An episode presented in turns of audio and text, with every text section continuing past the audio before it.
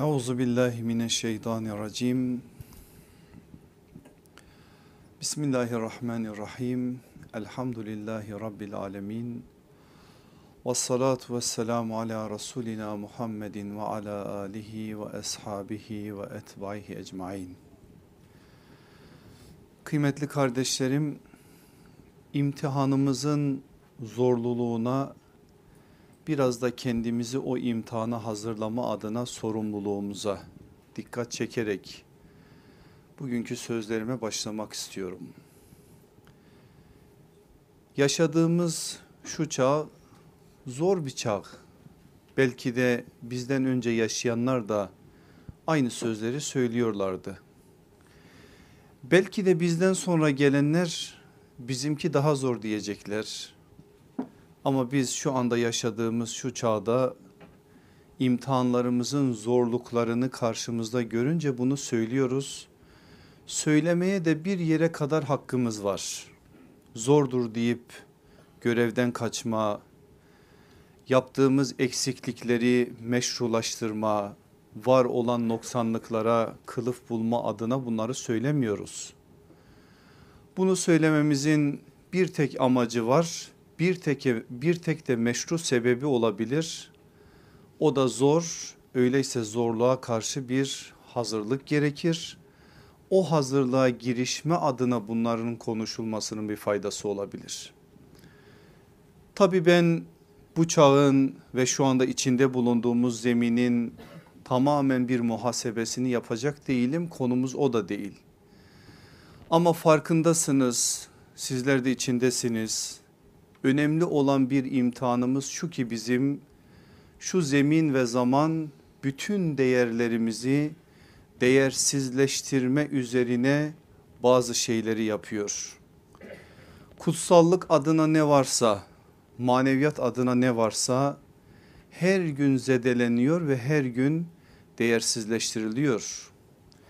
Bu değerlerden bir tanesidir peygamber ve ümmeti arasındaki hukuk.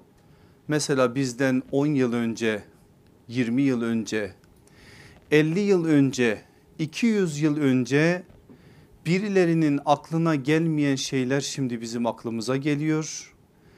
Birilerinin konuşmaya cesaret edemediği meseleleri biz çok rahat ve çok cesur bir biçimde konuşuyoruz. Birilerinin böyle şeyleri söylersem eğer peygamberle aramdaki hukuku zedelerim dediği nice şeyleri biz bu hukuka hiç de riayet etmeden konuşabiliyoruz, tartışabiliyoruz, tartıştırıyoruz, tartışmayanı korkaklıkla itham ediyoruz, bir şeyler söylüyoruz. Allah Resulü aleyhissalatü vesselamın mübarek ellerinde yetişen o güzide insanlar ki sahabe nesli diyoruz o güzide nesle Efendimizin karşısına geldikleri zaman sevgi düzleminde kurdukları o bağın bir neticesi olarak teslimiyet ve ittiba noktasında çok önemli bir kamet bir duruş ortaya koydular. Onlar anladılar nübüvvet kurumunun ne demek olduğunu. Kur'an'ın kendilerine iletilen muallimi ekberi olan sallallahu aleyhi ve sellem'den vahyin aslında peygamberlik kurumuna yüklediği mananın ne olduğunu kendilerine vahyi ileten peygamberin mübarek lisanından öğrendiler. Böyle olduğu için de anladılar. Anladıkları için de ilk günden itibaren fedeke ebi ve ummi ve nefsi ya Resulallah dediler. Ve bu sözü öyle lafa girmek için sadece ve sadece farklı bir biçimde bir şekliyle cümleleri süslensin diye ya da birileri bak ne güzel konuşuyor ne güzel söylüyor diye bir amaçla değil imanlarının bir gereği olarak anam babam nefsim senin yoluna feda olsun ya Resulallah dediler ve bu dediklerinin de gereği neyse onu yerine getirdiler. Ancak biz yıprattık halen de yıpratmaya devam ediyoruz bugün işleyeceğimiz konu da yıprattığımız konulardan biri olduğu için böyle bir giriş yapmaya ihtiyaç duydum. Yıpranan o duygularımızın bir kez daha tamir olması için sizi bir saadet asrına götürmek istiyorum. gencecik bir sahabi efendimize sizi misafir etmek istiyorum. O gencecik sahabi efendimizin Allah Resulü ile biatlaşırken söylediği bir söz üzerinden bugün bu meclise ve bugün içinde bulunduğumuz şu zemine bir yönüyle mesaj taşıyıp var olan o eksikleri telafi etme adına bir adım olsun diye bunu yapmak istiyorum. Bahsedeceğim sahabi efendimiz Sinan İbni Ebi Sinan İbni Mihsan. Mihsan dedesinin adı oradan aklınıza bir şeyler gelmesi gerekir. Meşhur sahabi Ukaşe İbni Mihsan Sinan İbni Ebi Sinan'ın öz amcasıdır. Amcasını biz çok iyi tanıyoruz. Babasını fazla tanımıyoruz ama babası da çok büyük bir sahabidir. Ailesi hep beraber bir iman ailesidir. Babasıyla beraber Bedir ashabındandır. Bedir'in 313 yiğidinden birisi de odur. Aleyhissalatü vesselam Efendimiz'e Rıdvan beyatında beyat etmiş biridir. Hatta Vakıdi'nin verdiği bilgi güzel bir bilgidir. Rıdvan beyatında ilk biat eden ya oydu ya da onun babasıydı.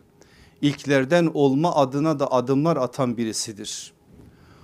O anda mı yapmıştır yoksa başka bir zamanda mı yapmıştır bilmiyoruz. Ancak kaynaklarımızın anlattığı şudur. Bir gün gelmiş Allah Resulü sallallahu aleyhi ve sellemin önünde durmuş. Uzatılan peygamber elinin üstüne elini koymuş ve ya Resulallah sana biat etmek istiyorum demiştir. Efendimiz de ey Sinan neyin üzerine bina, e, biat edeceksin diye sorduğu soruya verdiği cevaba ne olur dikkat edin. Ya Resulallah senin gönlünde ne varsa hepsine. Sadece söylediklerine değil söylemediklerine de. Sadece şu ana kadar bizden istediklerine değil bundan sonra da bizden istediklerine biat ediyorum.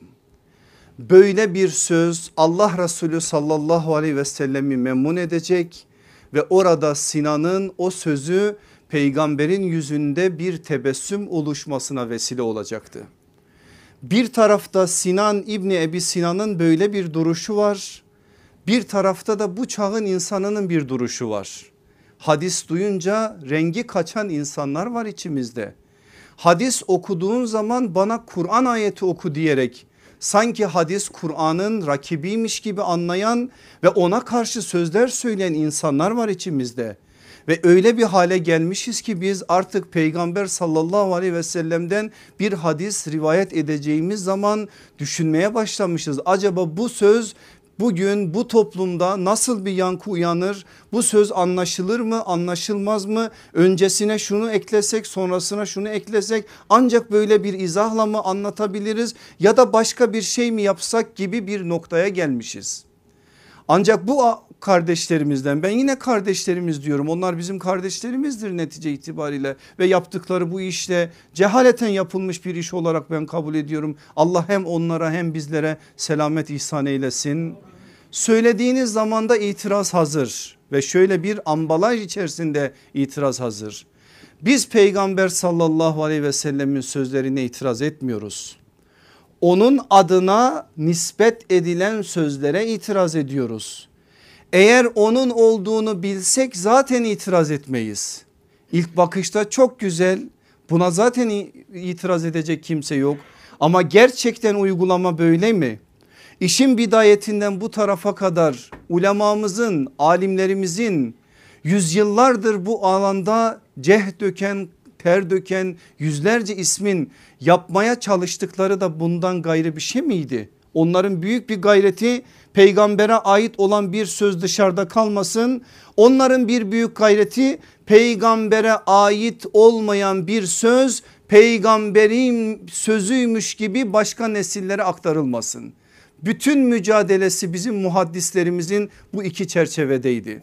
Hem peygambere ait bir söz peygambere aitse eğer bizden sonraki nesillere aktarılsın ama olur ki eğer kıssacıların olur ki eğer farklı cehaletle bu işi yapanların olur ki eğer menfaat için yapanların olur ki eğer sultandan pay kapmak için yapanların olur ki eğer birilerinden bir yönüyle rant sağlamak için yapanların ki bu var tarihte bunları biz inkar etmiyoruz. Ama ne adına olursa olsun bunu yapanların peygambere attıkları o iftira iftira olarak peygamberin üzerinde kalmasın ve bizden sonraki nesillere aktarılmasın diye de büyük bir gayret verdiler. Şöyle o hadis alimlerimizin başta İmam Bukhari olmak üzere İmam Müslim olmak üzere İmam Tirmizi olmak üzere İmam Ebu Davud olmak üzere bütün hepsine binlerce kez rahmet olsun. Hayatları boyunca ortaya koydukları bu mücadeleyi bir anlayın gerçekten bu ikisi için ne kadar büyük bedel ödediklerini de görürsünüz. E şimdi biz bir bedel ödemeyelim. Sadece aklımıza yatmıyor, kafamıza uymuyor, içimize sinmiyor. Bir de beylik beylik laflar var işte benim tanıdığım peygamber bu sözü söylemez. Hay senin tanıdığın peygamber nasıl bir peygamberse senin o ağzından o rahat bir biçimde çıkabiliyor. Böyle bir sözlere ya da buna benzer sözlere bağlı kalarak hiçbir bütünlüğü göz ardı etmeme adına bir gayret ortaya vermeden masaya dizip kütübü sittenin Türkçelerini eline alıp bir tane Kur'an-ı Kerim mealini ben kur, hadisleri Kur'an'a arz ediyorum gibi çok da komedi olan bir tarzla bu işleri yaparak bu işin altından çıkamayız. Şunu hiç kimse söylemiyor ben de söylemiyorum bizim şu andaki hadis külliyatımızın üzerinde araştırma yapmayalım. Hadisleri tek tek ele almayalım. Geçmiş ulemanın yaptığı cerh ve tadili yeterli görelim ve onunla yetinelim. Bugünün dünyasında biz bunları hiç yapmayalım. Onlar yapmış bize bir şey bırakmamışlar demiyorum. Geçmiş ulema da demiyor. Varsa eğer bu konuda ortaya koyulacak bir şey kapılar açık. Sen bugün Bukhari'deki hadisleri bile farklı bir biçimde ele alabilirsin. Delillerini ortaya koyabilirsin. Kur'an bütünlüğünde diğer hadis külliyatının bu manada söyledikleri bütününde delilleriyle beraber çok net bir biçimde bazı şeyleri söylersin. Ehli ilme bunu arz edersin. Ehli ilim bunu tartışır, konuşur, münazara eder. Sen de münazaradan kaçmazsın. Bu manada herhangi bir ilmi müzakere daveti olduğu zaman bundan geri durmazsın. İnandığın şeyi her mecliste savunma adına bazı şeyleri ortaya koyarsın. Kapı açık. Bizim korkacak bir şeyimiz yok ki gizleyelim. Vallahi biz İmam Bukhari'mizin sahihini de tartışırız. İmam Müslim'in sahihini de tartışırız. İslam tarihinin kaynaklarından herhangi bir kaynağı da tartışırız. Bu konudaki her türlü müzakereyi ve münazarayı da yaparız. Çünkü İslam tarihinde bu manada İslam toplumu, İslam ümmeti değerlerinden hiçbir zaman şüphe etmedi ki değerlerinin üstünü örtsün ve bunları müzakere etmekten geri dursun. Ama bunun bir usulü vardır, bir kuralı vardır o usule ve kurala uygun bir biçimde yapanla ancak bu zemin oluşturulabilir. Konu uzun buna girersek saatler lazım bize. Buradan gelelim bizim konumuza. Ne diyeceğiz bugün? Alamet ve mesajlarıyla kıyamet diyeceğiz. Allah aşkına bir, bir bakın. Hadis külliyatından biraz sonra size biraz bahsedeceğim. Dünya kadar bu manada rivayet var. Birileri yaslanarak koltuğuna hiç çekinmeden korkmadan bunların hepsi uydurma bunların hepsi yalan bunların hepsi şu bu deyip bir sürü Allah Resulü'nün bu kutlu sözlerini elinin tersiyle itebiliyor. Bu kadar rahat olmaları inanın beni bir Müslüman olarak korkutuyor. Allah Resulü aleyhissalatü vesselama iftira atmak ne kadar büyük bir cürümse geçen ders söyledim ona ait bir sözü inkar etmek de o kadar büyük bir cürümdür. Dolayısıyla biz burada bu manada haddimizi bilmeli. Eğer bu konuda kendimizi konuşma noktasında görüyorsak, konuşacak kadar ilmimize güveniyorsak, bu manada İslam ümmetinin şu ana kadar üzerinde ittifak ettiği meselelere aykırı başka şeyler söyleyeceksek meydan açık. Delillerini ortaya koyarak söyleyebilirsin. Yoksa sadece inkarla karalamayla zihinlere şüphe düşürmeyle bir yere varılmaz. Bunun ne ona ne başkasına ne de başkalarına bir faydası olmaz. Allah bizi bu boş işlerden korusun. Hepimize haddimizi bilmeyi öğretsin. Nerede duracağımızı bildirsin Rabbimiz bize. Haddimizi bilirsek eğer gerçekten bu manada makul adımlar atarız. O attığımız adımlar da ahiretimiz için inşallah kurtuluşa vesile olmuş olur. Aziz kardeşlerim alamet ve mesajlarıyla kıyamet diyeceğiz bugün. Geçen ders söyledim hadis kitaplarında el kıyame sıfatul kıyame eşratus sa'a alametus sa'a fiten melahim rikak ve daha nice bölümler bu kıyamet alametlerinden bize bahseder. Burada ben sizin adınıza bir soru sormak istiyorum. Neden sallallahu aleyhi ve sellem Efendimiz bu alametlere ait izahları bu kadar çok olarak gündem etmiştir ve bunlara ait bilgileri bizimle daha doğrusu ilk önce sahabe ile onların üzerinden de bizimle bunları paylaşmıştır. Hazreti Peygamber'in kıyameti bu düzeyde özellikle de alametlerini bu düzeyde anlatmasının hikmeti ne olsa gerek. Eğer biz bu manada işin hikmetini kavrarsak hadislerden istifade etme adına da bazı şeyleri daha doğru bir biçimde konumlandırırız. Bir de yanlış noktalara kaymakla her an ihtimal dairesinde olan zihnimizi bir çerçeve içerisine alırız. Dolayısıyla bizim alametleri konuşmadan önce öncelikli olarak konuşacağımız mevzu bu olmalı. Allah Resulü sallallahu aleyhi ve sellem neden kıyamete dair bu kadar izahta bulundu? Bu soruyu sorduğunuz zaman peygamber aleyhissalatü vesselamın Yine beyanları çerçevesinde bazı tespitleri yapabilirsiniz. Alimlerimizin bu konuda söyledikleri var onları ortaya koyabilirsiniz. Onları da geniş geniş biz ele almayacağız. Asıl konumuza doğru gideceğiz ama burada benim size vermek istediğim bazı mesajlar var. Neden aleyhissalatü vesselam bunları söylemeye ihtiyaç duymuştur? Birincisi şu uzak değil çok yakın olduğunu zihinlere nakşetmek için.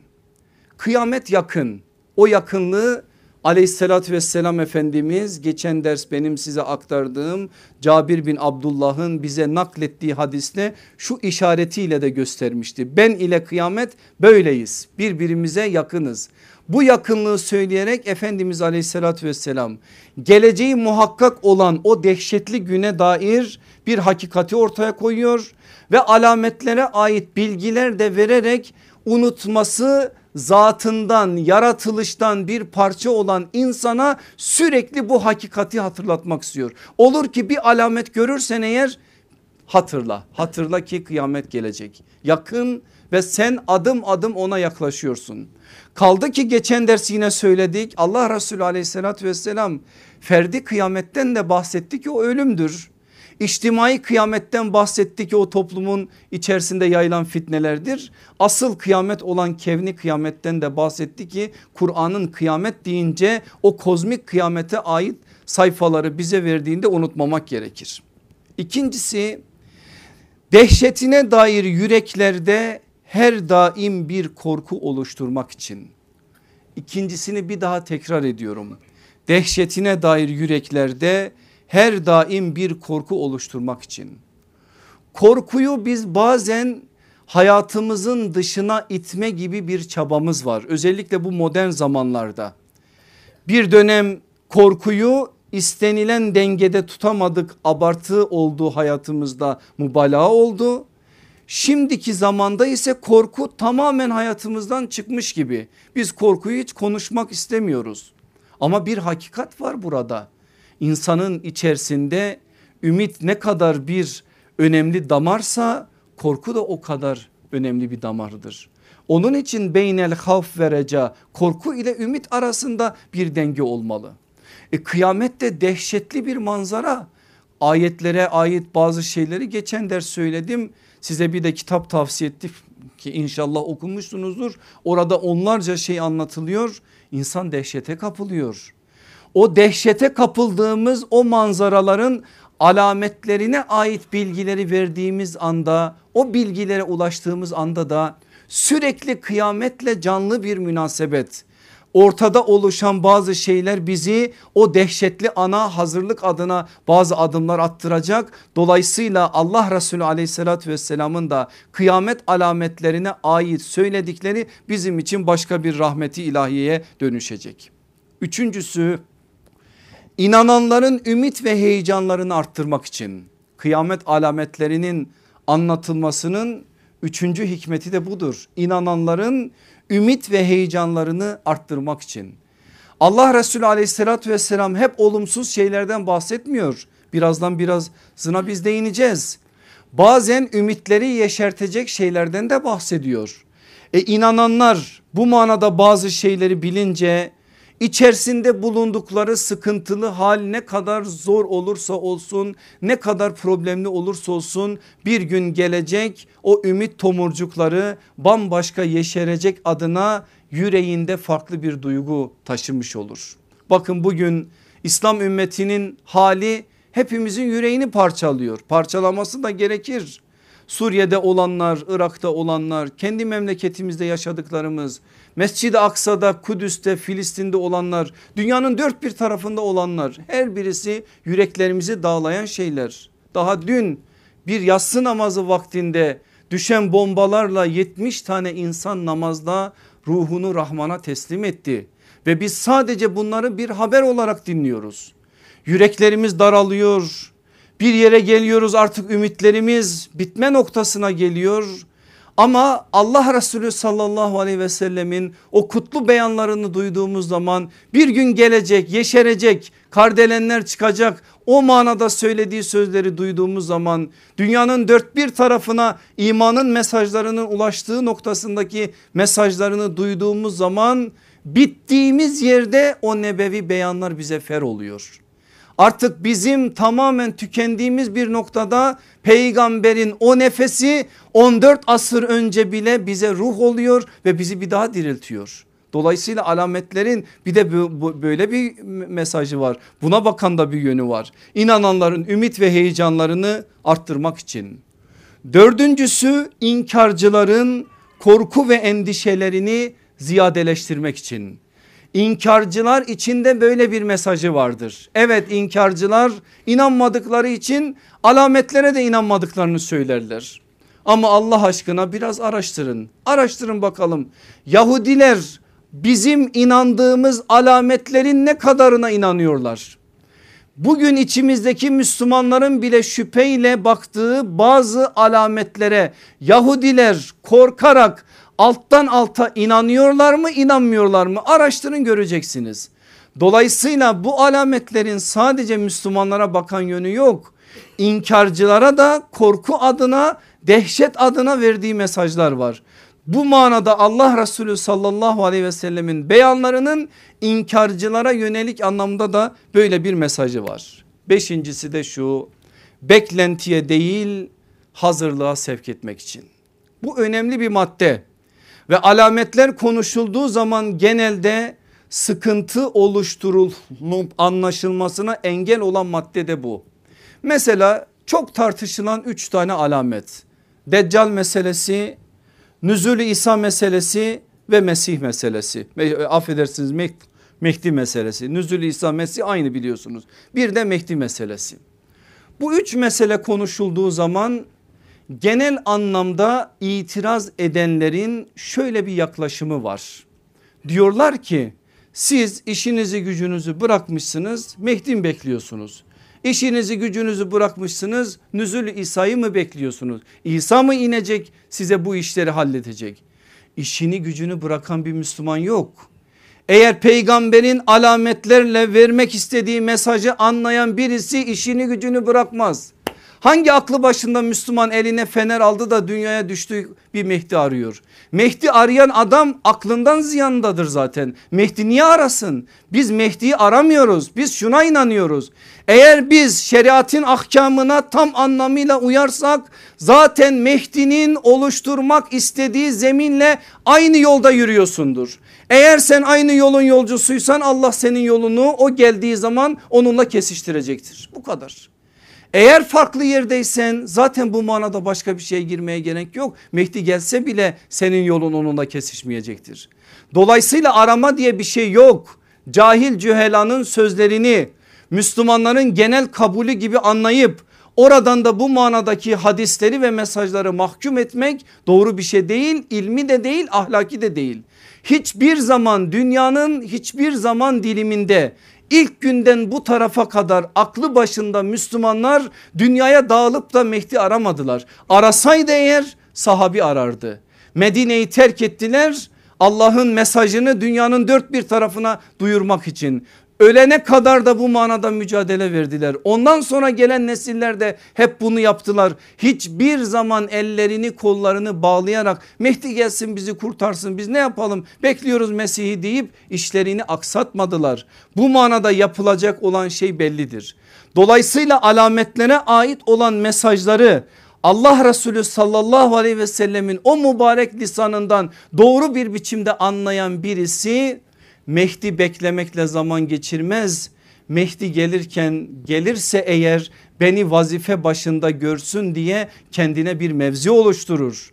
Kendine bir okçular tepesi bulmuştur o. O mevziyi koruma adına gayret içerisindedir. Onu yaptığı zaman ister gelsin ister gelmesin Mehdi'nin askeri olduğu konusunda gerekli adımları atmış olduğunun bilincinde yürür.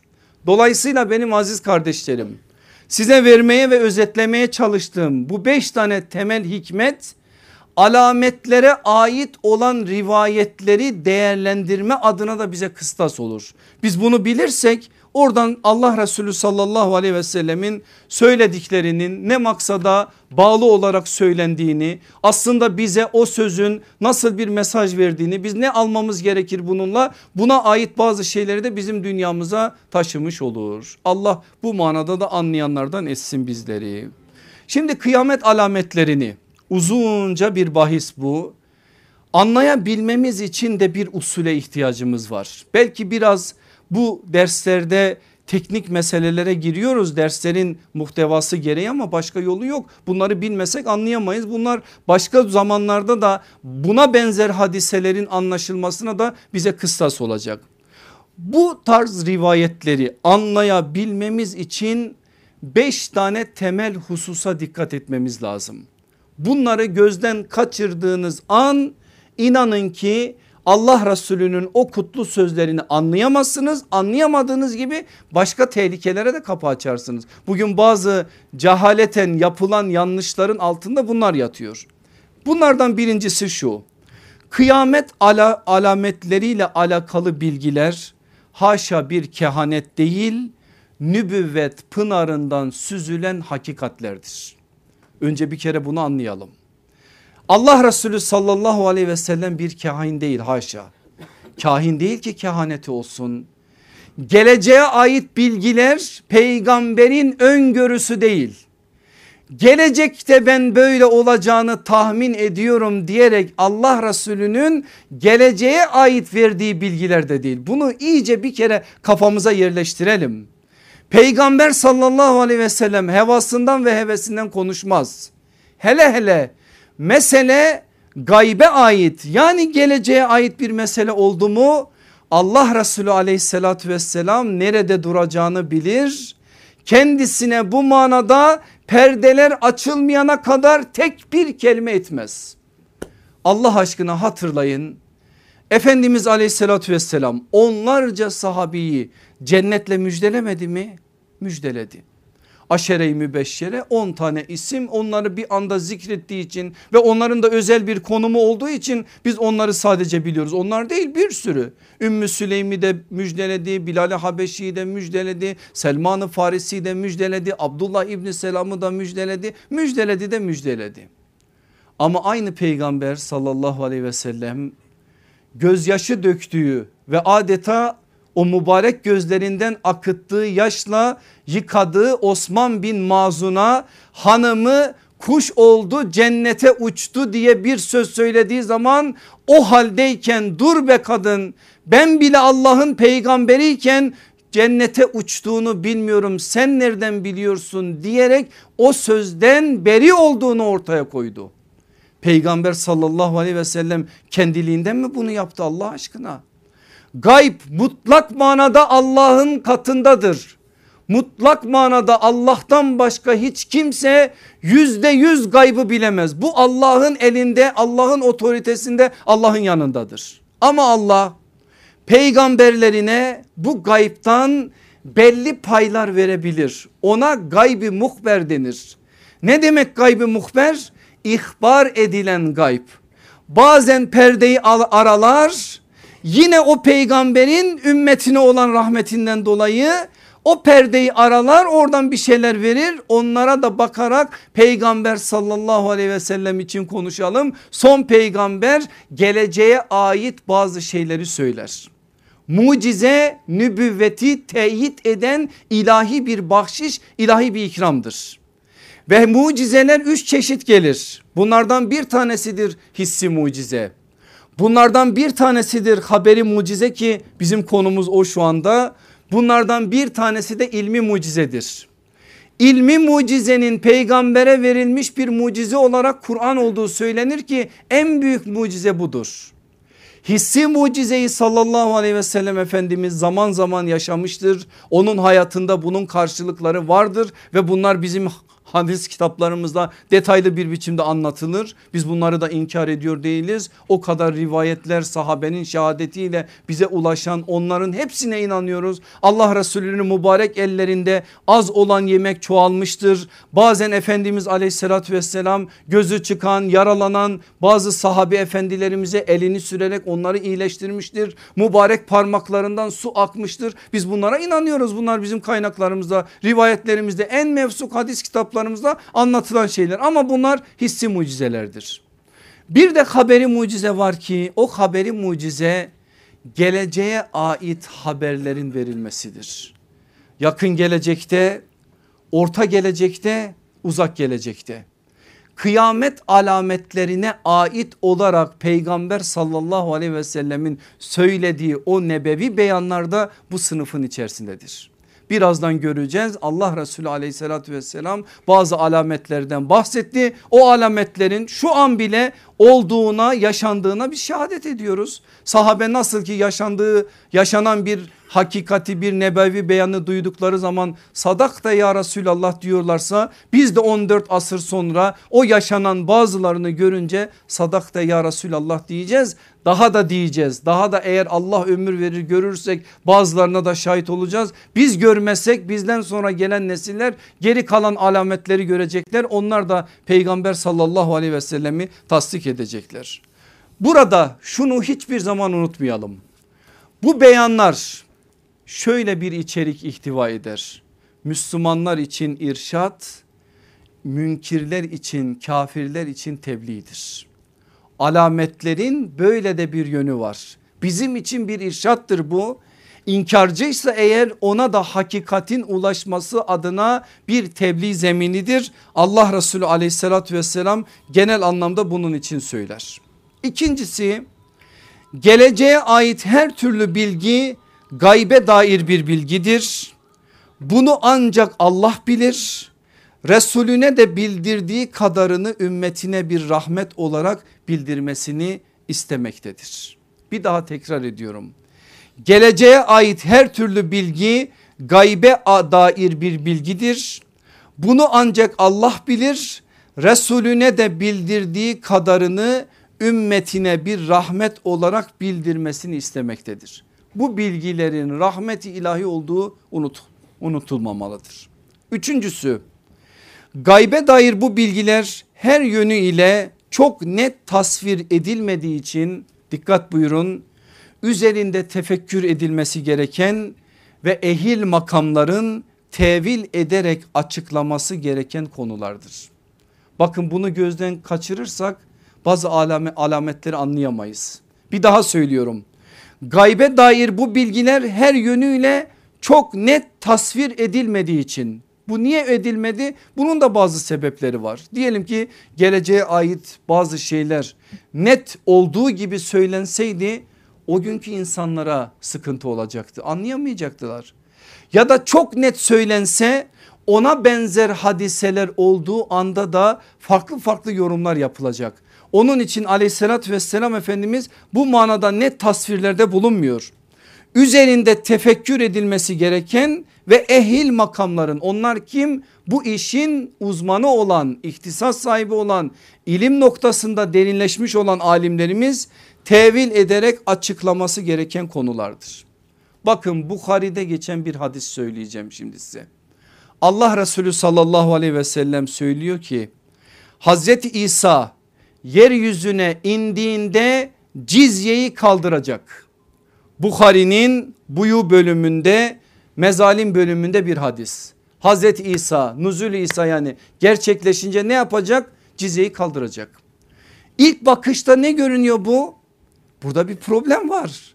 Allah Resulü sallallahu aleyhi ve sellemle iş bitti kalemler kırıldı. Gelen ondan sonraki Mesih İsa aleyhisselam Muhammed'in şeriatine göre amel edecek yeni bir şeriat getirmeyecek.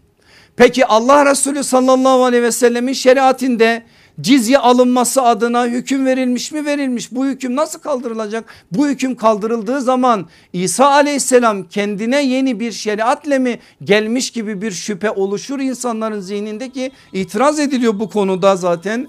Bu manada söylenen söyleniyor. Şimdi biz bunu anlamak için biraz mücadele veriyoruz diyor ki buradaki yorumu yapanlar bakın bu konuda İmam Tahavi'nin Muşkilül Asar diye inanılmaz bir kitabı var. Özellikle hadislerin birbirleriyle görünürde çelişen diyelim. Görünürde birbirleriyle uymayan bazı hadislerin tevil yoluyla nasıl anlaşılması gerektiği konusundaki bir uyarıdır bu. Onun oradaki o çalışması.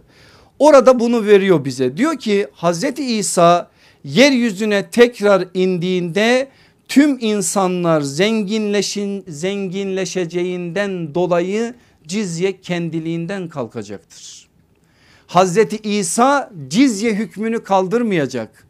Zaten kıyamet alametlerinde var o gelecek. İnsanlar zenginleşecekler. Ahir zamanda öyle. Zenginleşecekleri için cizye almaya zekat almaya ihtiyaç kalmayacak. Kalmayacağı için de böyle bir ihtiyaç olmadığından dolayı aslında o hakikate bir vurgu yapmak için bunu söylüyor. Yoksa ortada var olan bir hükmün iptal edilmesi yok. İşte biz meselenin alametlere ait rivayetlerde böyle şeyler olduğunu bildiğimizde diyelim ki bir hadis okuduk anlamakta zorlanıyoruz. Ya bu da olur mu diyoruz Böyle şey nasıl olur diyoruz. Orada hemen bu manada bu işin ehli olan hocalarımızın alimlerimizin ilim erbabının yazdığı kitaplara müracaat ederek bu konuda o hadisin aslında vermek istediği mesajın ne olduğunu anlamaya çalışırız. Burada söylenen o. Dördüncüsü imtihan sırrına binaen kıyamet alametlerine dair hadislerde mecazi bir dil kullanılmıştır. Bu önemli nokta gözden kaçırılmadan anlaşılmaya çalışılmalıdır. Önemli olduğu için bir daha okuyorum bunu. İmtihan sırrına binaen kıyamet alametlerine dair hadislerde mecazi bir dil kullanılmıştır. Her zaman mı? Hayır.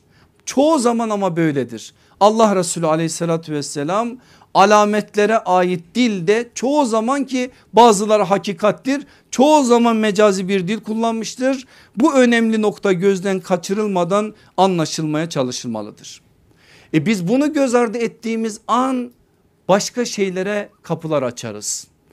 Bediüzzaman'ın çok güzel bir tespiti var burada. Diyor ki mecaz ilmin elinden cehlin eline düşerse hakikate inkılap eder hurafata kapı açar. Eğer mecaz olduğunu bilmiyorsun ve bu konuda da herhangi bir yetkinliğin yok. Bunu cahillerin eline düşürdüğün an o mecaz olarak anlatılan şey hakikate dönüşür. Hakikat olarak anlaşıldığı zaman da hurafelere kapı açılır. Bugün hurafelere kapı açılmasının sebebi de budur. Başka başka şeyler üzerine bina edilmesinin sebebi de budur. Ama biz bu işin usulünde Allah Resulü sallallahu aleyhi ve sellem bunu bize söylerken mecaz dilini kullanarak ve mecazın imkanlarını çokça kullanarak bazı şeyleri söylediğini bilirsek ona göre anlama gayreti veririz. Duyduğumuz o manadaki nebevi beyanları biraz daha farklı bir biçimde anlarız. Örnek vereyim anlaşılsın. Aleyhissalatü vesselam Efendimiz diyor ki yalın ayak çıplak sağır dilsiz takımını yeryüzünün hükümdarları olmuş görürsen bu kıyametin alametlerindendir. Hadise bir daha dikkat edin hadis Bukhari hadisi Müslim hadisidir. Yalın ayak çıplak sağır dilsiz takımını yeryüzünün hükümdarları olmuş görürsen bu kıyamet alametlerindendir. Şimdi burada sallallahu aleyhi ve sellemin dediği çölde yaşayan bedevilerin devlet başkanları hükümdarlar olması meselesi değil. Böyle anlarsak yanlış anlarız. Burada ne yapıyor Efendimiz? Bir mecazen bir hakikate bizi aslında götürüyor. Şu anda bile İslam ülkelerinin başına musallat olan zalimlerin geçmiş hayatlarını Allah aşkına biraz araştırın. Somut söyleyeceğim söylemeyeyim baltayı taşa vurmamak için ama siz anlayın işte. Böyle birkaç tane devletin bir başkanlarına bir bakın. Önceki hayatlarına babalarının dedelerinin nereden geldiklerine aslında nereden oraya vardıklarına daha düne kadar yalın ayak olduklarına yani hiçbir mallarının olmadıklarına hiçbir bu manada dünyalık bir sahip olmamalarına rağmen birilerinin onlara verdiği o şeyle bugün İslam toplumlarının başına nasıl bela olduklarına bir bakın. Burada sağır ve dilsiz olarak tasvif edilmesinin hikmeti ise yine şerh kitaplarımızda o bilgi var. Nedir biliyor musunuz? Hakikate sağır, hakikate kör. Maddi anlamda bir hakikat, maddi anlamda bir sağırlık ya da körlük değil. Hakka ve hakikate karşı sağır ve kör. Karşılarında dünya kadar hakikat namına bir şey konuşursun duymaz. Bunun duymamasının sebebi Allah Resulü sallallahu aleyhi ve sellemin söylediği budur. Kapalı hakikate kulakları sağır olduğu için duymaz gözü kör olduğu için e, gözleri kör olduğu için görmez kulakları sağır olduğu için duymaz. Başka bir hadis vereyim size Ahmet bin Hanbel'in ve İmam Tirmizi'nin zühdünde geçen bir hadis. Bakın hepimizin yaşadığı bir şeyi sallallahu aleyhi ve sellem söyleyecek. Yıl ay gibi, ay hafta gibi, hafta gün gibi, gün bir saat gibi ve bir saat da saman alevi gibi olmadıkça kıyamet kopmaz. Söylediği anlaşılıyor değil mi sallallahu aleyhi ve sellemin? Yıl ay gibi, ay hafta gibi, hafta gün gibi, gün bir saat gibi ve bir saat da saman alevi gibi olmadıkça kıyamet kopmaz. Burada söylenen hakikat değil bir mecaz zamanın bereketsizliğine işaret ediyor. Zaman öyle bir bereketsizleşecek ki Allah Resulü aleyhissalatü vesselamın dediği gibi olacak. Şimdi ben burada bir virgül koyuyorum ve size soruyorum Allah aşkına şu çağda şu zaman diliminde bunu yaşamayan var mı içimizde? Hepimiz bakın zamansızlıktan şikayet ediyoruz. Hiçbir şey yetmiyor bize. Gün 30 saat olsun diyoruz. 30 saat olsa da yetmeyecek. 50 saat olsa da yetmeyecek. Çünkü öyle bir bereketsizlik bu manada hayatlarımızı işgal etmiş ki o bereketsizlik Efendimiz sallallahu aleyhi ve sellemin dediği şeyin bugün bizim hayatımızda bir yönüyle karşılığının olduğunun da işareti. Allah yine de bizlere merhamet etsin ve bizlere bereket ihsan eylesin. Beşincisi de şu bu alanda kıyamet alametleri bahsi zor bir bahis olduğu için bazen teşbih bazen temsil ve bazen de kinaye kullanılmış verilmek istenen mesaj muhatabın seviyesine göre serbest bırakılmıştır. Sadece bu maddeyi bile anlasak birçok şey anlıyoruz aslında ama bir daha tekrar ediyorum. Kıyamet alametleri bahsi zor bir bahis olduğu için bazen tes, teşbih. Teşbih ne demek? İki şeyin açıkça birbirine benzetilerek karşılaştırılmasıdır. Allah Resulü sallallahu aleyhi ve sellem teşbihi kullanıyor. Bazen temsil, temsil ne demek? Bir manayı o manayı ifade eden ya da ona yakın kelimelerle değil kastedilen manaya misal olabilecek farklı kelimelerle anlatılmasıdır. Bazen de kinaye o nedir? Kinaye ise gerçek manayı düşünmeye engel olacak bir karine bulunmamak şartıyla bir sözü gerçek manasına da gelebilmek üzere onun dışında kullanmaktır. Üçünü de kullanıyor Efendimiz. Hem teşbihi hem temsili hem kinayeyi. Bunu bilirsek eğer biz o rivayetleri okuduğumuz zaman biraz bakarız gayret ederiz bu manada biraz zihin teri dökeriz. Allah Resulü burada ne demek istedi diye belli bir biçimde bir cehd ortaya koyarız. Gerçekten söylenen şey hakikat mi mecaz mı? Eğer öyle değilse bu söylenen şey teşbih mi temsil mi kinaye mi bunu anlar ona göre anlamaya çalışırız. Üç tane örneğe de ben size birer örnek vermek istiyorum. Teşbihe de kinayeye de kinayeye de temsile de. Bakın teşbih örne örneğine. Aleyhissalatü vesselam Efendimiz diyor ki Hazreti Adem'in yaratılışından itibaren kıyamete kadar geçen süre içerisinde Deccal'den daha büyük bir hadise yani daha büyük bir fitne yoktur. Müslim'in fiten babının 120 numaralı 126 numaralı hadisi başka onlarca hadis kitabında da Deccal'in bu manada özelliğine ait Efendimiz sözleri söylüyor. Bunları söylüyor. Sonra da tutuyor başka hadislerde sallallahu aleyhi ve sellem bize Deccal'ı tarif ediyor. Diyor ki Deccal cüsseli, heybetli, kızıl renkli, kıvırcık saçlı, ensesi kalın ve alnı geniş bir kimsedir. Şimdi aramayın bunlara benzer biri var mı yok mu? Kime uyuyor falan filan demeyin. Bir bakalım ne diyecek sallallahu aleyhi ve sellem. Kısa ve ayrık bacaklıdır. Alnında kafir yazısı vardır. Okuma yazması olsun olmasın onu her Müslüman o kafir yazısını okur. Tek gözlüdür. Onun eli de deliktir. Başka da var mı? Deccal'ı bize anlatan hadisler var. Şimdi bu hadisleri eğer biz teşbih olduğunu bilmez de kalkar hakikate hamledersek ve ararsak ya başta söylediğim gibi işte kıvırcık saçlı anla açık şudur budur onlara ait birilerini bulduğumuz zaman aa buldum Deccal'ı dersiniz gider adamın yakasını yapıştırırsınız Deccal diye.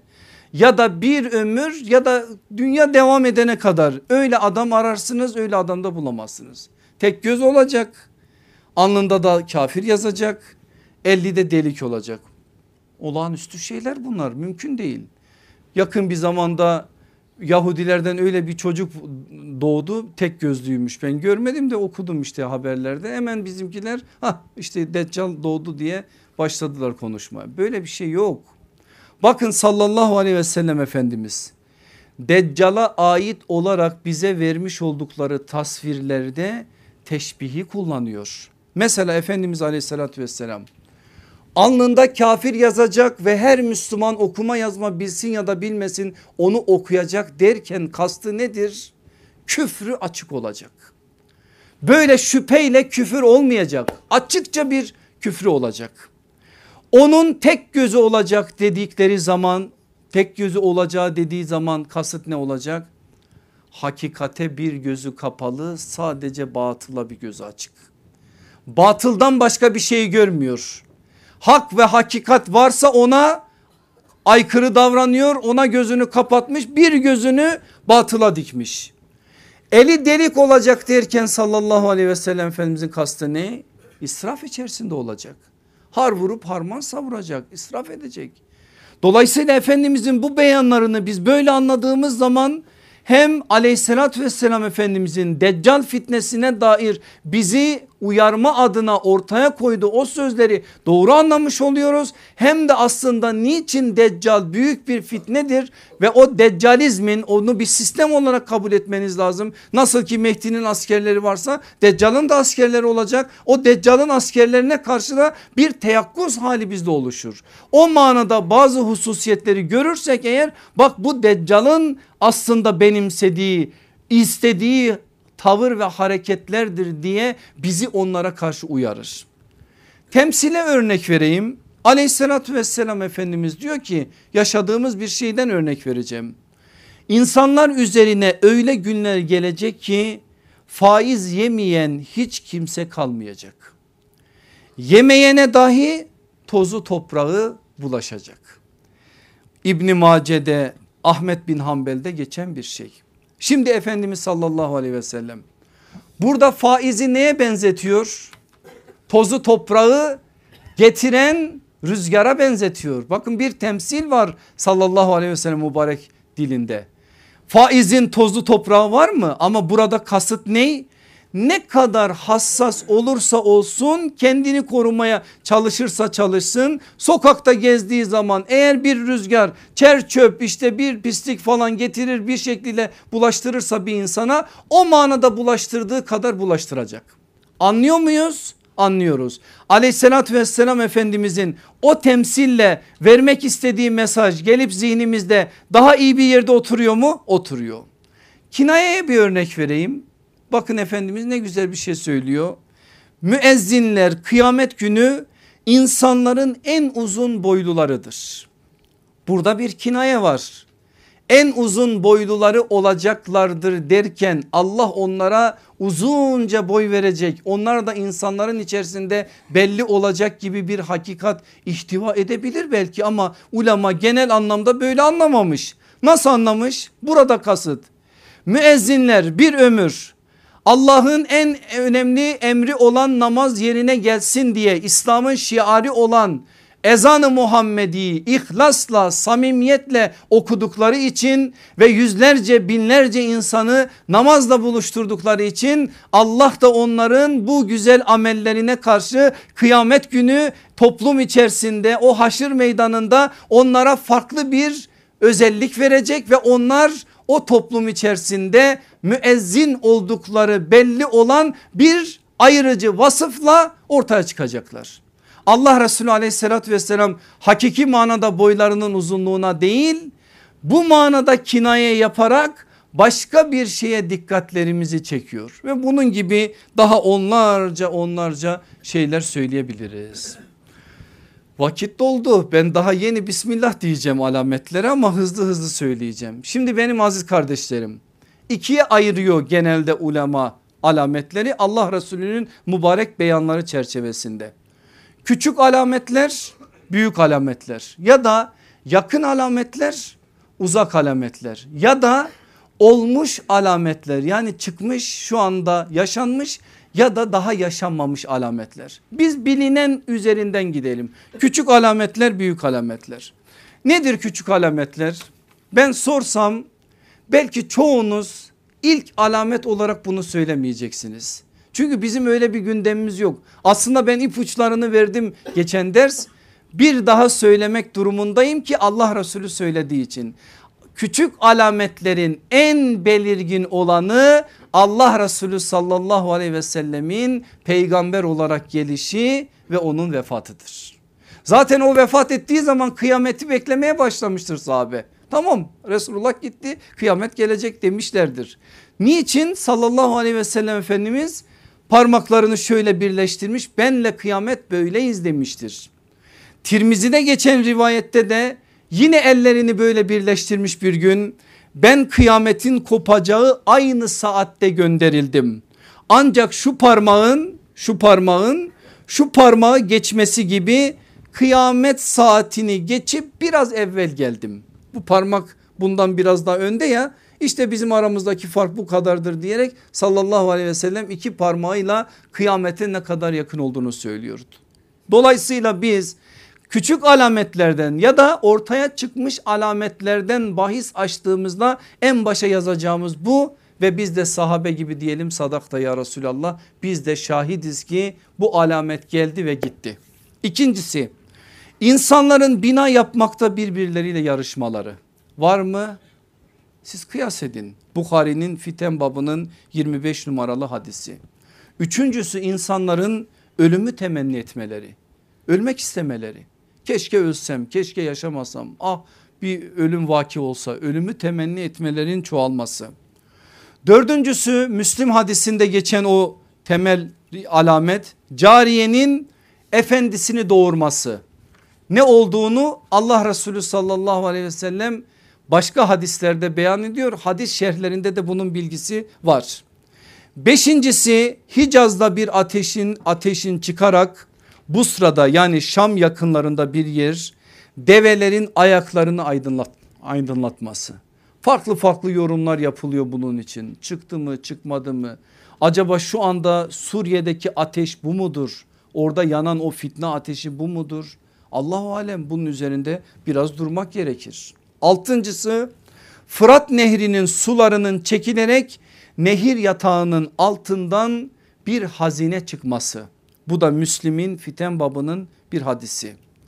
Yedincisi ikisi de hak iddiasında bulunan iki büyük İslam ordusunun birbiriyle savaşması. Ben bu notları vereceğim kardeşlerime onlar dersin altına koysunlar. Bütün alametlerin hadis kaynaklarındaki yerini de orada göstereceğim ki ilgili kardeşlerim gidip o hadislere baksınlar. Hepsini yoksa biz burada anamayacağız. Sekizincisi İslami ilimlerin ortadan kalkması cehaletin artması. Yaşıyor muyuz bugün? Yaşıyoruz. Dokuzuncusu depremlerin çoğalması. Yaşıyor muyuz? Onu da yaşıyoruz. Onuncusu zamanın yaklaşması gece ile gündüzün eşit olması. Yine müracaat edeceksiniz. Bakın bir te temsil geldi burada sallallahu aleyhi ve sellem buradan başka bir şey söylüyor. On birincisi cinayetlerin çoğalması fitnelerin zuhur etmesi. Bunu da en üst düzeyde yaşıyoruz. On ikincisi Yahudilerle Müslümanların savaşmaları Müslümanların Yahudileri öldürmesi. Allah o güne bizi ulaştırsın ve bizi memur kılsın buna inşallah. O güne inşallah ulaşmış olalım da o gün yüzyıllardır ümmetin kanını emen ümmetin ve insanlığın baş belası olan o azgın güruha Allah bizim elleriyle ellerimizle cezalarını versin. On üçüncüsü zinanın açıkça işlenmesi, içki tüketiminin artması, kadınların çoğalıp erkeklerin azalması. On dördüncüsü kahtandan bir kişinin çıkarak insanları asası ile sevk etmesi. Bu kahtani kimdir? Asa ile nasıl sevk edilir onu da oraya bakacaksınız. 15.si ehli kitap mensuplarının adım adım Müslümanlar tarafından taklit edilmesi. Yaşıyor muyuz bugün? Yaşıyoruz. 16.sı dünyaya düşkünlüğün artması ve fitnelerin çoğalması. Bu kadar mı? Değil. Ben temel anlamda özellikle Bukhari ve Müslim özelinde başka hadis kitaplarında daha da ayrıntılar var. Bunların özelinde biraz da Tirmizi'nin fiten babında geçen hadisleri dikkate alarak 16 tane küçük alameti tespit ettim. Ancak dediğim gibi başka hadis kitaplarında biraz daha fazlaca bu manada bilgiler var. Gelelim büyük alametlere. Aleyhissalatü vesselam Efendimiz büyük alametlerin 10 tanesini bir hadisle arka arkaya sayıyor zaten. Onu söyleyeceğim. Huzeyfetül Gifari rivayet ediyor. Diyor ki biz bir gün kendi aramızda konuşuyorduk. Allah Resulü sallallahu aleyhi ve sellem biraz sonra bizim seslerimizi duydu ve yanımıza geldi. Ne konuşuyorsunuz diye bize sordu. Biz de dedik ki ya Resulallah kıyamet gününden konuşuyoruz. Sahabe o gün başlamış kıyamet gününü konuşmaya. Kıyamet gününden konuşuyoruz. Allah Resulü sallallahu aleyhi ve sellem bizim bu sözümüzün üzerine dedi ki şüphesiz 10 alamet görülmedikçe kıyamet kopmayacaktır. Ve bu 10 alameti aleyhissalatü vesselam Efendimiz saymaya başladı. Deccalı, dumanı, duhan yani, dabbetül arzı, güneşin batıdan doğmasını, İsa'nın yere inmesini, Yecüc ve Mecüc'ü doğuda, batıda ve Arap Yarımadası'nda olmak üzere 3 yer çöküntüsünü son olarak da Yemen'den çıkarak insanları mahşere sürecek ateşin vuku bulmasını bunlar olmadıkça kıyamet kopmayacaktır. Olmuş mu bunlar?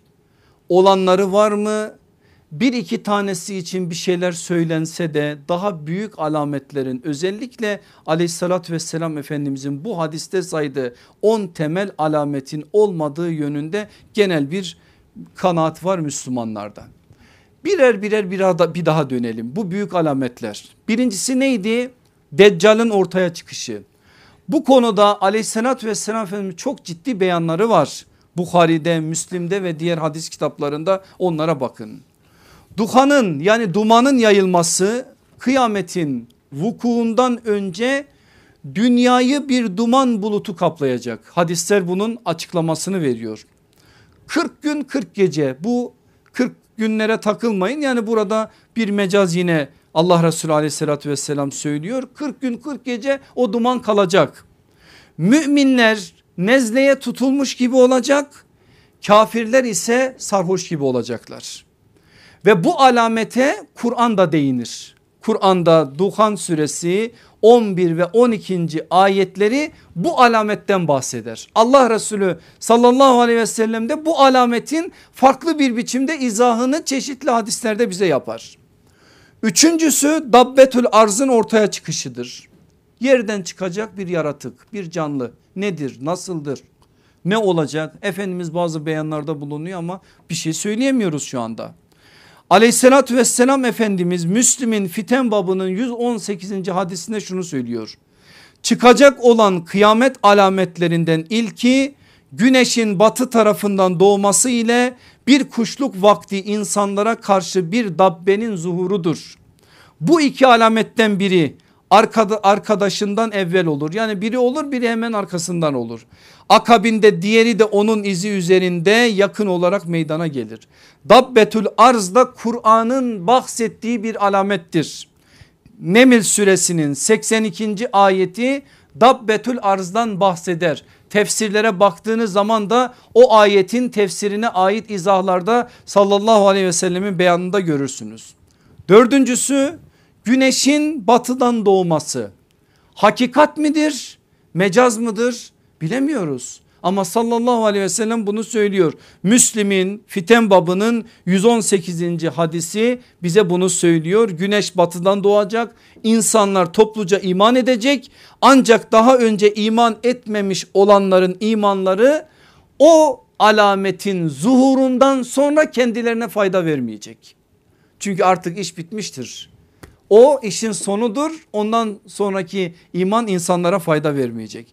Beşincisi Hazreti İsa'nın yeryüzüne inmesi ki bunda da onlarca hadis var biliyorsunuz ve bu konuda ne yazık ki olumsuz şeyler de konuşuluyor. Özellikle Bukhari'de Müslim'de Nüzülü İsa ile alakalı Allah Resulü'nün beyanlarını okuyabilirsiniz.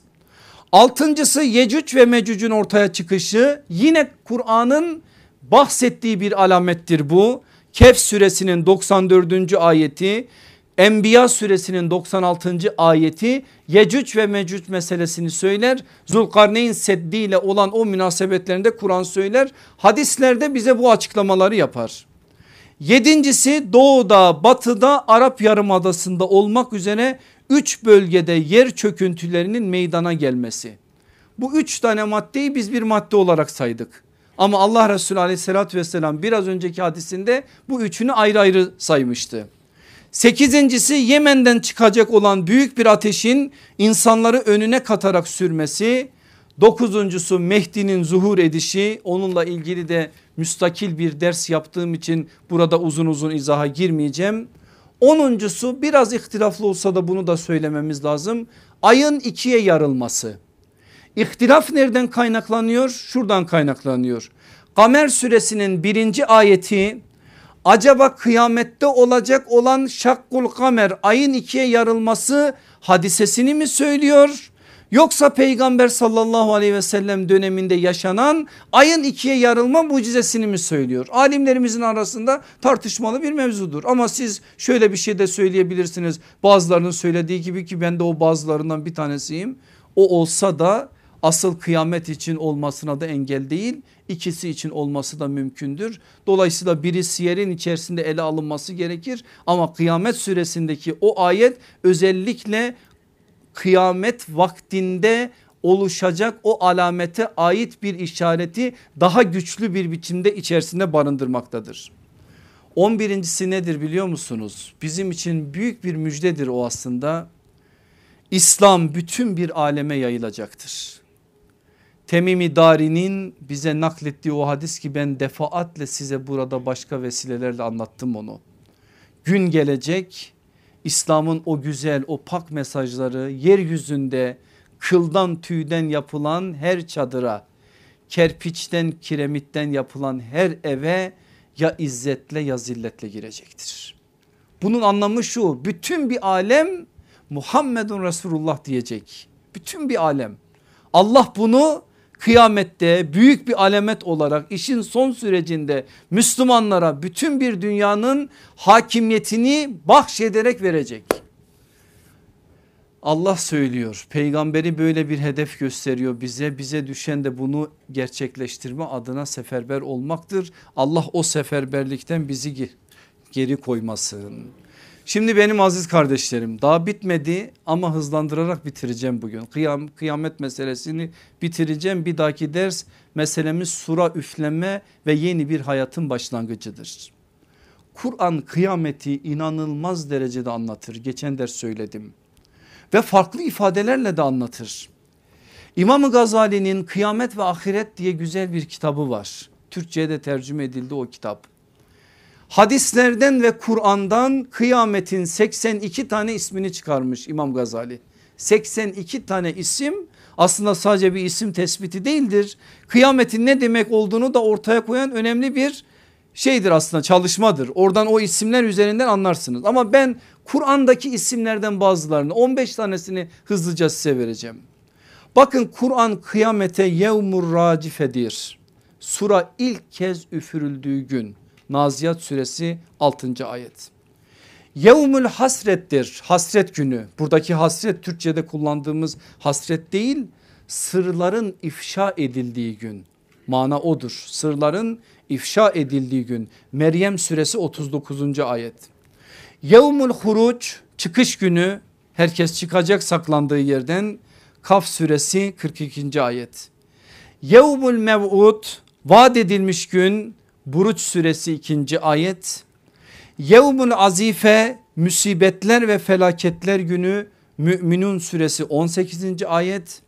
Yevmut talak buluşma ve kavuşma günü talak deyince sadece aklınıza bir mana gelmesin. Talak ayrılma olduğu gibi buluşma manasına da gelir. Buluşma ve kavuşma günü Mümin suresi 15. ayet. Yevmut tenat feryat ve bağrışma günü yine Mümin suresi 32. ayet. Yevmü zilzal zilzal sarsıntı günü zelzele suresi zilzal suresi birinci ayet. Yevmü sahha haykırma bağrışma günü Abese suresi 33. ayet. Yevmun azim büyük gün En'am suresi 15. ayet. Yevmul kari'a azabın kapıyı çaldığı gün Kari'a suresi 1 ve 3. ayet. Yevmul hakka hakikat günü Hakka suresi 1 ve 3. ayet. Yevmul cem toplanma günü Şura suresi 7. ayet. Yevmut tagabun aldanışların ortaya çıktığı gün Tegabün suresi 9. ayet. Yevmul hisab hesap günü Sad suresi 16 ve 26. ayet. Allah o hesap gününde bizi pişman etmesin. Eğer o gün eyvah dersek dönüşü yok. Onun için o gün eyvah demeden bugün Allah demeliyiz. Bugün Allah'ın bizden istediklerini yerine getirmeliyiz. Benim aziz kardeşlerim aleyhissalatü vesselam Efendimiz bu kadar şey söylüyor ya nasıl biz ona karşı olan borcumuzu öderiz o ayrı bir mesele ama bu kadar şeyi söylediği gibi bir de şunu da söylüyor. Kıyamete nasıl hazırlanır?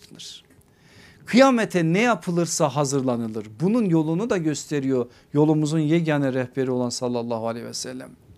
Nasıl hazırlanılır? Allah'a iman ve tevekkül ile.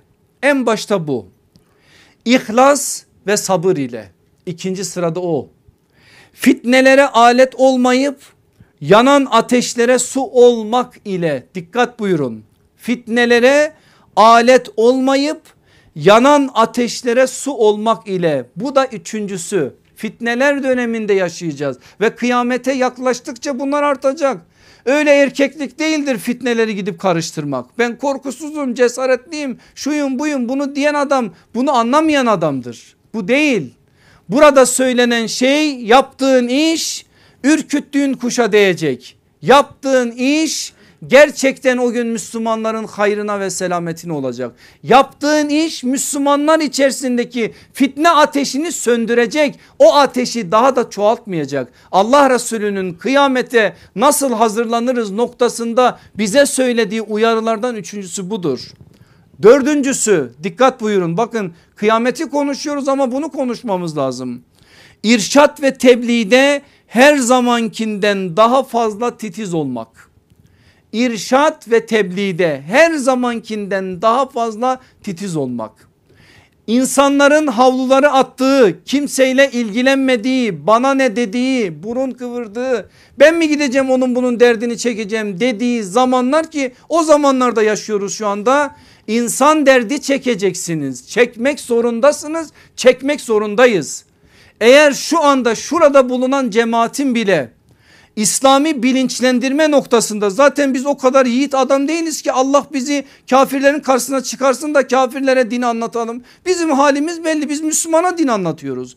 Müslümana din anlattığımız şu zeminde eğer biz şurada bulunan şu cemaat bile her birinin 10 tane ilgilendiği adam yoksa vallahi gitsin haline ağlasın. Hiç kusura bakmayın.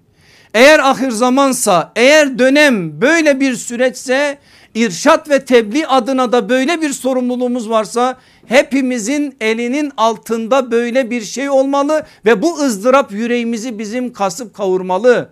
Bakın liselerimiz, imam hatiplerimiz, üniversitelerimiz, caddelerimiz, sokaklarımız, kahvanelerimiz, mahallelerimiz her taraf irşat adına, tebliğ adına ihlasla bu işi yapacak olan adamlar bekliyor. Birileri gelsin bana din dinlesin modundan çıkın artık. Bundan kendimizi kurtarmamız lazım. Tebliğde asıl olan muhatabın ayağına yürümektir. Muhatabın ayağına yürüdü o ayaklarına kurban olduğumuz sallallahu aleyhi ve sellem. Yürüyeceksiniz. Velev ki orada farklı şekillerde karşılansanız bile gideceksiniz. Gitmek zorundasınız. Eğer kıyamete hazırlanmak istiyorsanız Allah Resulü sallallahu aleyhi ve sellemin bu konudaki uyarılarını üzerinize almak istiyorsanız bu dönemde irşat ve tebliğe her zamankinden daha fazla titiz olmak durumundasınız. Beşincisi de şu ibadet ve duada her geçen gün derinleşme adına adımlar atmak ile. Kıyamete böyle hazırlanır. İbadet ve duada derinleşme. Ben cihat ediyorum e o zaman sabah namazını kılmasam da olmaz. Böyle bir şey cihat değil bunun adı hizmet de değil bunun adı hezimettir. Farzlar ihmal edilerek hizmet olmaz. Her şeyi yerli yerine koyacaksınız. Allah bir yeri bir iş işi nereye koyduysa siz de oraya koyacaksınız ve onun gereğini yerine getireceksiniz. Dolayısıyla kıyamete hazırlanma meselesinde bize yüklenen beşinci sorumluluk da ibadet ve duada daha da derinleşerek bu manada seviyeyi arttırmak arttırmaktır. Anlatıyor sallallahu aleyhi ve sellem anlatıyor anlatıyor fitneleri anlatıyor ortaya çıkacak sıkıntılardan bahsediyor. Sahabe bir öyle bir nurdan halka olmuş Hazreti Ali de orada dehşete kapılmış Hazreti Ali. Ya Resulallah diyor bu kadar fitneden bahsettin biz bu fitnelerden nasıl kurtaracağız? Allah Resulü aleyhissalatü vesselam cevamiül kelim sözü zayi etmiyor ki ufacık bir cümle yeter zaten bu soruya verilecek cevap. Ne diyor biliyor musunuz? Allah'ın kitabı ile ancak kurtulursunuz. Kur'an'la kurtulursunuz. Onda sizden önce geçenlerin bilgileri, sizden sonrakilerin haberleri ve aranızdaki meselelerin hükmü var. Fitnelere düşmemek istiyorsan Kur'an'a dost olmak zorundasın. Fitnelere düşmemek istiyorsan Kur'an'la arandaki münasebeti güçlendirmek zorundasın. Kur'an'ı kendine hem yoldaş hem sırdaş hem arkadaş edinmek zorundasın. Allah bizi Kur'an'a dost kılsın ve Kur'an'ın yolundan da bizleri ayırmasın. O dehşetli günde de bizi pişman olanlardan etmesin. Ve ahire davane enilhamdülillahi rabbil alemin. El Fatiha.